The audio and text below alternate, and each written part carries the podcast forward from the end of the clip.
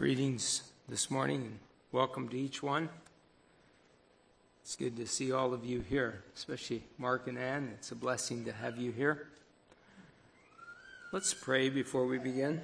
Lord, we thank you for the many blessings. Thank you, Lord, for the gift of the body here. Thank you, Lord, for each one, especially the children. Lord, we thank you for the gift of life, and we just thank you, Lord, for this special day. Also, Lord, bless our visitors, all of them, that they could worship with us and be blessed. In Jesus' name I pray. Amen. Also, it's good to see Marcus's family here in your company as well. And uh, just knowing what all you've went through in the last week or so, it's it's wonderful how God has intervened there on the behalf of the prayer of the saints. and also your prayers as well, I'm sure. this morning I'd like to read out of Psalm 127 for a few thoughts here.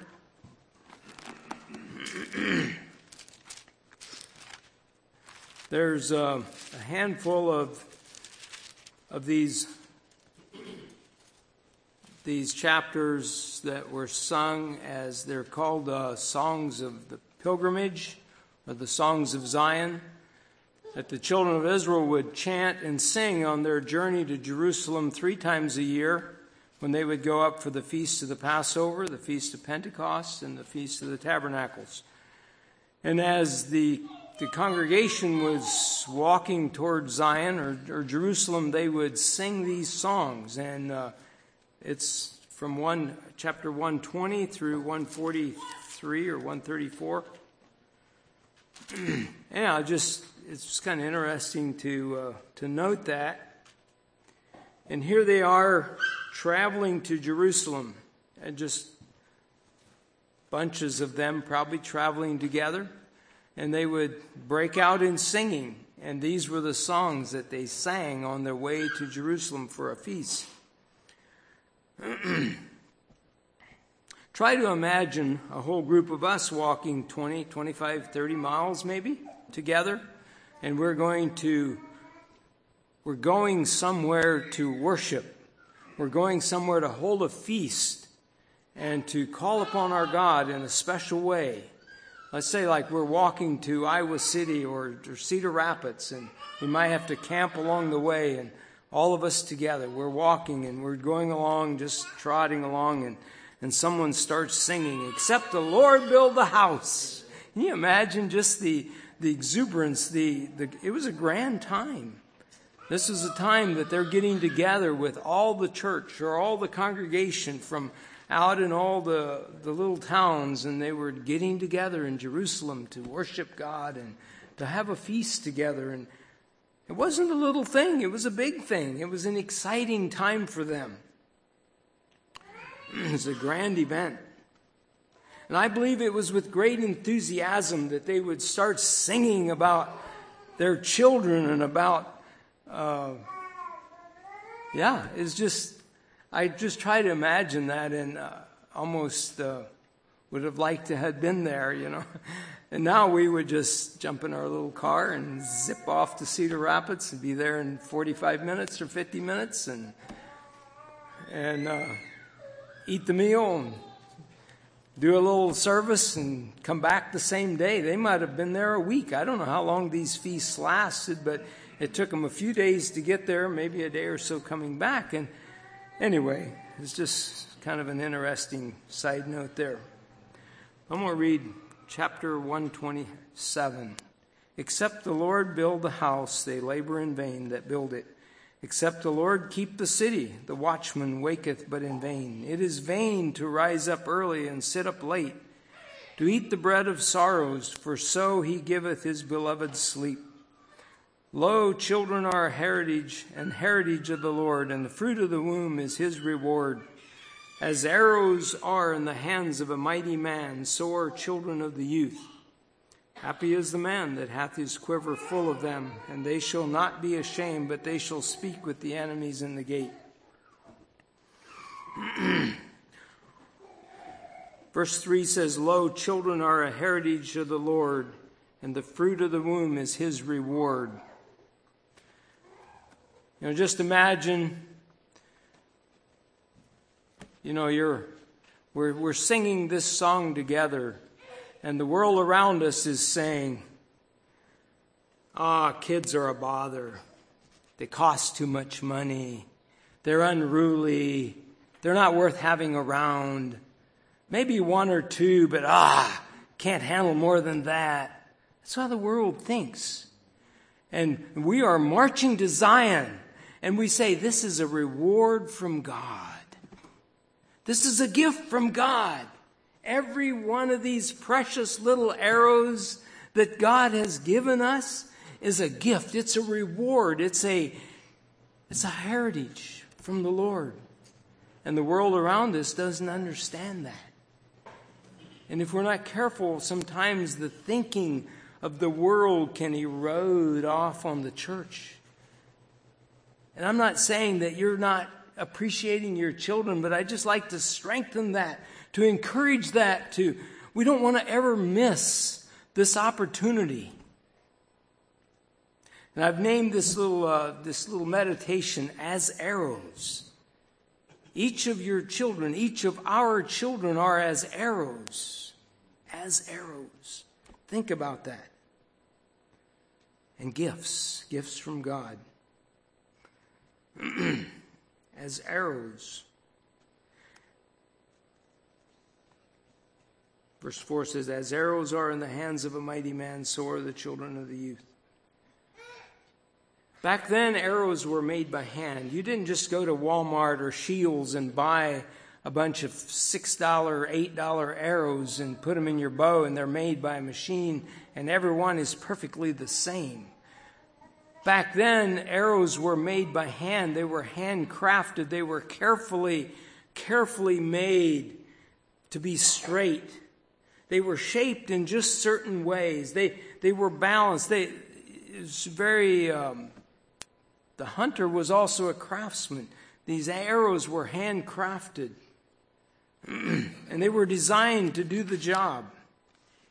They were sharpened. They were made to fly straight. Much care and time went into each arrow. And this is the arrows that, that David was talking about as your children are as arrows. Anyone that has ever made arrows knows. I don't know how many of you boys have ever made arrows, but I used to make my own arrows when I was a boy. I made a lot of arrows, and, and each arrow has a certain trait to it. And some are heavier, some are lighter, some fly faster, some fly farther, some fly straighter. Some have a definite little curve to them. And, and you get to know your arrows and you choose them wisely when you're when you're shooting the target, you, you know that, okay, this is the arrow with the white feather. This is going to veer to the left just a little bit. And so you compensate for that. But my point is that that as arrows, as our children, none none, no two children are alike. But you know your children. You know what their their makeup. You and you shape that and you guide that and you you fashion that and you try to straighten out those curves and you you try to balance that arrow so it will hit the mark one day.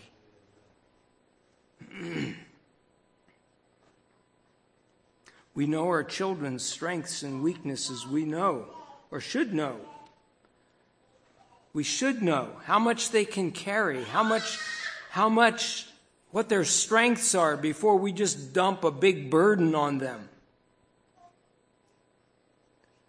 And many times when children become frustrated, it's because the parents are frustrated. You ever notice that?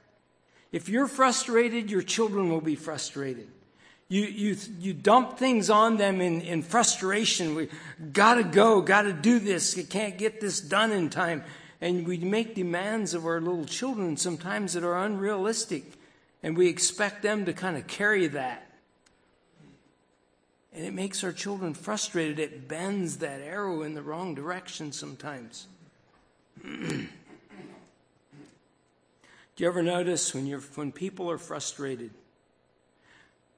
They have a tendency to take it out on something weaker than themselves. Did you ever notice that? How a frustrated little boy can kick the dog for no reason, or the cat. Just, just got to take it out on something, and, and we have a tendency to take it out on the, the things that are weaker around us. And I must confess, I, have taken my frustration out already on my children because they're weaker. They, you can just do it to them. You know, you, you're in a hurry. You got to get this done. You, you're frustrated. You can't meet the deadline, and hurry up and get that. And sometimes we can damage those arrows in a moment of frustration.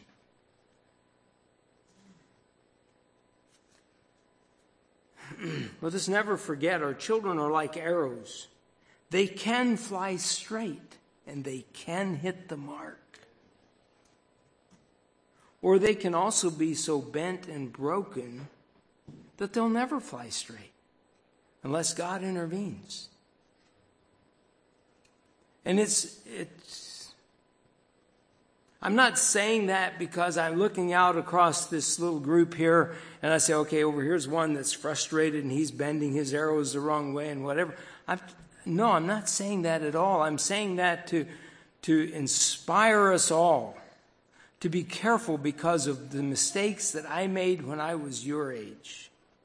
I don't want you to make those mistakes. I want you to, to shape your arrows carefully. I want your arrows to hit the mark. I want your arrows to fly the straightest of all arrows.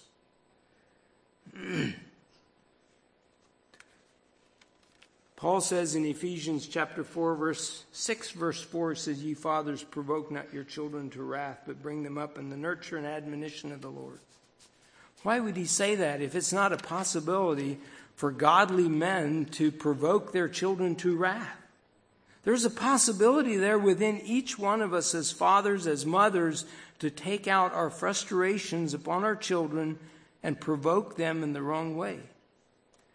Jesus actually takes it a step farther in Matthew or Luke. He says it in Matthew and also in Luke and maybe in Mark. He says it were better. You know what's coming next. It were better that a millstone were hanged about your neck and you were cast into the depths of the sea than you to offend one of these little ones. How much chance would you have at survival? You had a millstone hanged about your neck, and the millstones obviously were three, two, three hundred pounders, and you were cast into the depth of the sea. But Jesus is saying it would be better if that happened to you than for you to offend a little one that believes in him. So it must be a serious issue how we shape our little arrows. It must be a tremendous, serious issue.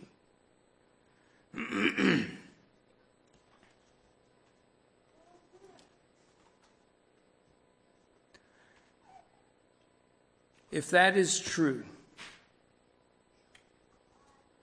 then I should have been in the bottom of the sea a couple times in my past. But thank God that there is grace. There's another chance. Arrows are an amazing thing. If you look at the anatomy of, a, of an arrow, just an arrow itself, there's a point, there's a shaft, and there's the little feathers on the back, and then there's the, what they call the nock, I think it is, on the back where the string goes to shoot it.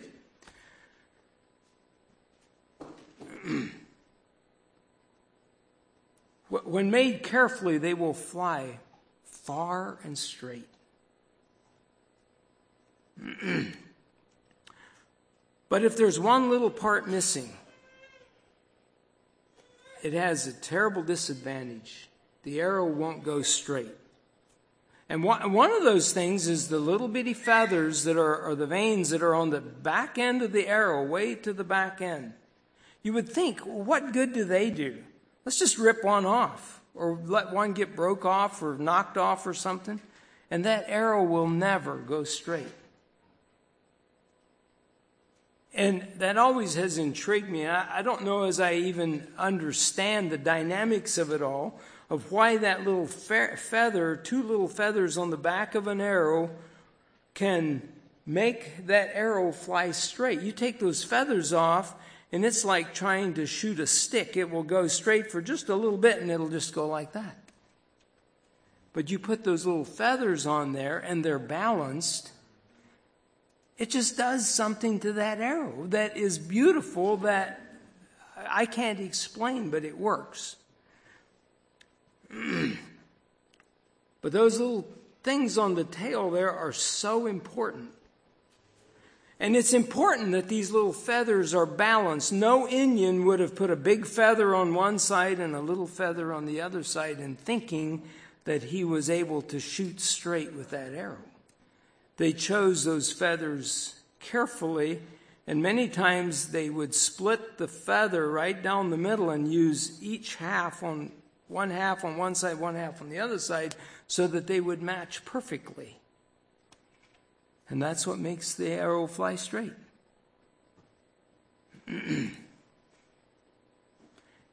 I would like to think of the feathers on the arrow as the parental influence on an arrow. If the parental influence is not balanced, or if one side gets knocked off, that arrow is at, at a terrible disadvantage. Just think about that. Our influence on our little arrows are like those feathers. They're not the point but they're the guiding force that kind of comes along behind and helps that child to hit the mark somewhere.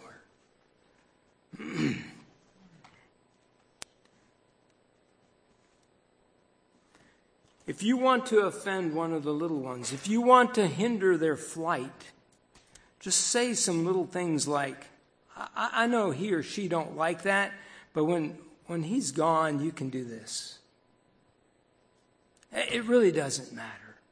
I, I know dad don't like that, but it's okay when he's not here. Just say that a little bit. And that arrow starts curving in that direction. Do you ever notice how your, your, your uh, pattern of discipline, your, your form of discipline is not as important how many times you spank the child, or how hard you spank it, or what you spank it with, or, or if you do or do not spank it, or if you make them sit in a corner and, and, and be still for five minutes, or whatever your, your discipline pattern is. That part pales in the fact that you are both agreed that this is the right way to go. You know what I'm saying? If dad says, no, he should be spanked, and mom says, no, just let him sit in the corner, and you argue about that right in front of the child, and you might as well just forget the whole thing because you are just so unbalanced. You're ripping, you're ripping each other's feathers off, and first thing you know, the, the arrow won't even have any feathers, and it'll just go,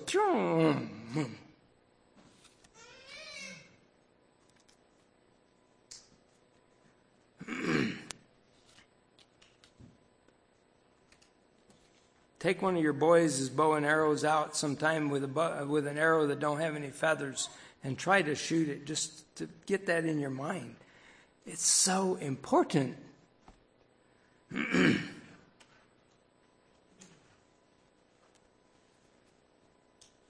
I'm not saying that I see that here. I'm not saying that I see you all as husbands and husbands and uh, and wives as mom and dads in your child training approaches. I'm not saying that I see that. I'm just trying to enforce that in your mind to figure that out in the bedroom somewhere behind the scene of how we're going to do this and then do it united and make sure those feathers are balanced and that child will fly as straight as possible. If you change your discipline patterns or whatever, it just might take you longer to get there. But if you're balanced and coming together, eventually you will get there. Might have been better had you used a little different discipline patterns or whatever, and we can learn from each other on that. But for every whatever you do, make sure that the arrows flies straight. Even if it's slow, even if it's fast, it's got to go straight. the spine or the backbone, the shaft of the arrow, is also very important for the weight of the bow. The amount of force behind it. If you are shooting a real flimsy arrow with a high powered bow, the thing is going to wobble every time you shoot it, and you're not going to be real accurate with it. Our children need backbone. They need backbone. They need some spine. You know, all play and no work makes weak, weak bones. No responsibility, no work. I mean, no, just play, eat chips, do whatever you want every day. You will make the weakest backbone in your little arrow that you can ever make. You can also say, all work and no play. You never get time off to do your own thing. You just you can't really enjoy life. You just got to knuckle down and you got to carry your weight. You got to carry this bucket of feed. You got to do this. You got to do that. Makes bent backbones. Load loaded down with care at an early age. Those backbones are curved and they'll never shoot straight either. There's got to be a balance in that. There's many more illustrations that can be used as far as the, the points and the sharpness of, of how that, that arrow will do its job when it hits the mark. And the, the sharpening of that. And, you know, there's, you can let your own imagination help you think about that. But my point here this morning is, is we have arrows. We have lots of little arrows among us. And it's such a gift from God. I look out here and I see all these little arrows, and I just have to think every one of you are being, being shaped, you're being sent. Will you hit the mark? Yes. We hope so.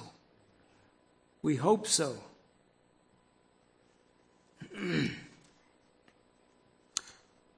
but there is one overriding factor in this whole thing, and that is in Psalms 128. I'm going to read that too. Blessed is every one that feareth the Lord, that walketh in his ways. For thou shalt eat the labor of thine hands. Happy shalt thou be, and it shall be well with thee. If you walk in every one that feareth the Lord and walketh in his ways. Homes that have that as an overshadowing, overshadowing protection of the fear of the Lord makes a beautiful place to send out arrows that will fly.